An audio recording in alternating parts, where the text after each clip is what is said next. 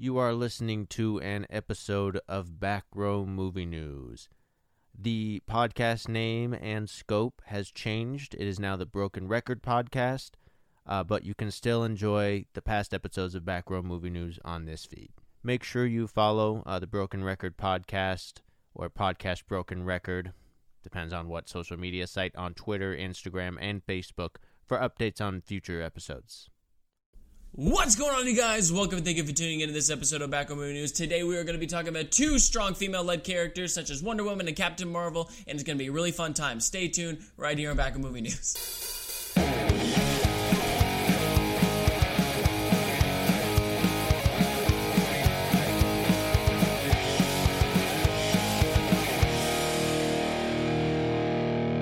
Welcome to the best seat in the house, everybody. I'm Kason Sampson. And I'm Chase Kupo. We hope you are all doing well out there, and we are going to read you into this first piece of news. I mean, Chase is. We're sliding into the MCU already. Captain Marvel.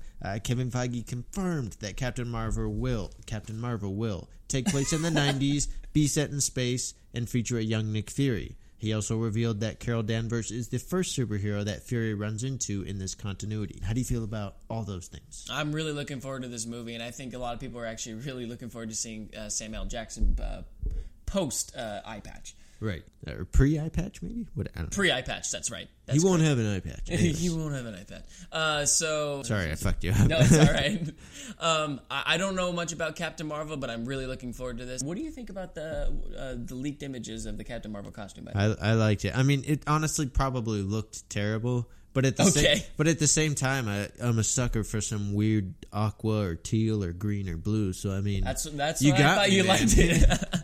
All right, so how are you feeling about this? Feels good, man. Feels good. No, but yeah, it's nice to have it all confirmed. And I'm glad. It'll be interesting to see how Fury, how this is like the start of everything. It seems like this is going to be really important to the MCU. Yeah. So, yeah, I'm excited. Yep, but speaking of things confirmed, we're going to be moving into Wonder Woman 2, because guess what? Kristen Wiig is going to be Cheetah in Wonder Woman 2. How do you feel, Kason? I'm feeling pretty good, dude. I'm just really happy to see Cheetah introduced into the DCU, and Patty Jenkins, she's going to knock it out of the park again, hopefully. And, dude, I'm really looking inside. I'm looking forward to this. I'm really looking inside. What? Anyways, Kristen Wiig is an interesting casting choice. I think she can pull it off. It's just... You know, I haven't really seen her do something like this, but still, I'm excited that she's in the movie. It's funny, isn't it? There's like some like pictures of her, you know, like modeling and everything, but I couldn't fucking find them. So I went with the funny one. Okay.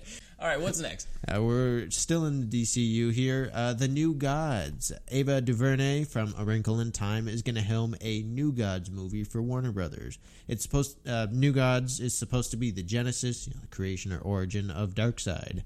I think it's part of a trilogy, and when those comics were released, at the comics, you know, that's where it originated. Right. It was 3 comics. Yeah, you get it. Mm-hmm. The synopsis, more or less, from Collider. The New Gods came into existence after the world of gods of classic mythology were destroyed during Ragnarok.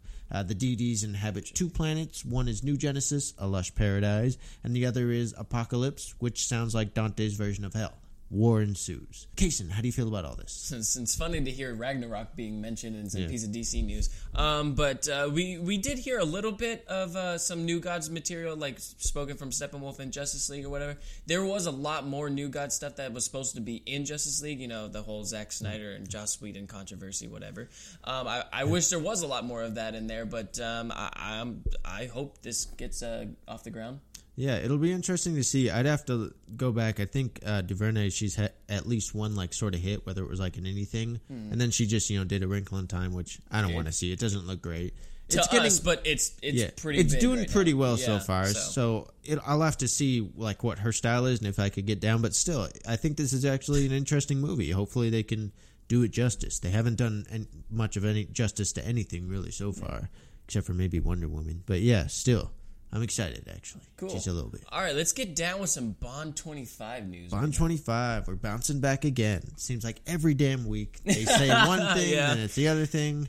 But anyways. Sounds like the DCU, man. Yeah. Danny Boyle, he confirmed that he's going to shoot the next Bond film later this year. That is going to commence after he starts and finishes production on that musical comedy film that he's doing with the Love Actually writer. So boom, Kason, how do you feel about Bond 25 this time? Just make it already. No, I'm excited though. Hopefully it's good. Yeah, hopefully it's seriously. Better than Spectre. Artemis Fowl. All right, baby. We're bringing it back. We're doing it. It's back. Kenneth Branagh's fantasy adventure franchise has begun principal photography in England. In related news, I don't know why I put that there. Anyways, how do you feel about fucking Artemis Fowl? Dude, I mean, it's great to be talking about it. This has been the OG piece of news, like, ever since the beginning, man. So, I'm, you know, we got to read those books, dude, but also we got to see the movie.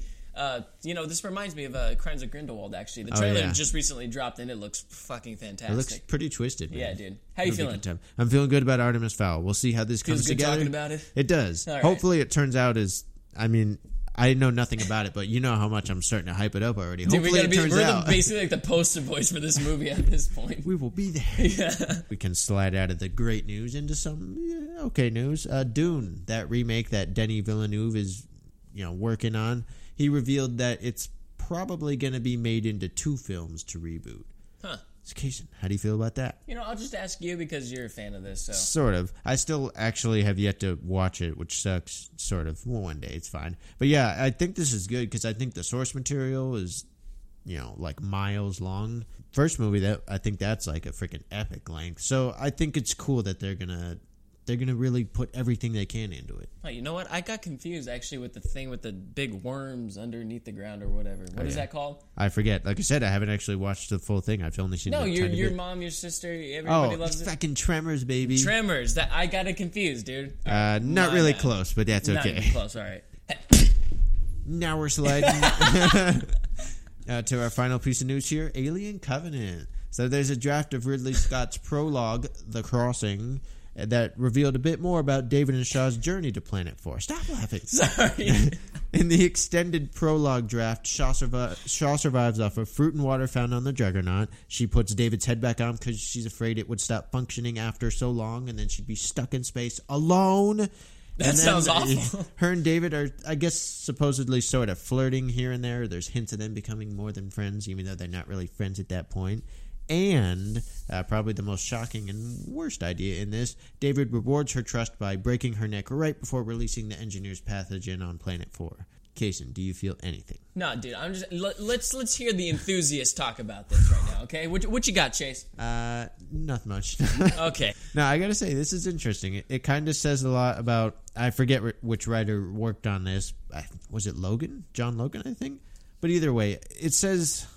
I said on a forum I was talking about this on, this doesn't suit Prometheus. This felt more of a prequel to Alien Covenant, the way that turned out. And I thought some of the more spoon-fed details and details about Shaw and David would have been better. But at the same time, a lot of this makes David just seem like a real cliche, maniacal villain. It kind of makes Shaw's journey even more disappointing. So I don't know. Sure. I think there's some interesting things in this, and I'm glad that they were...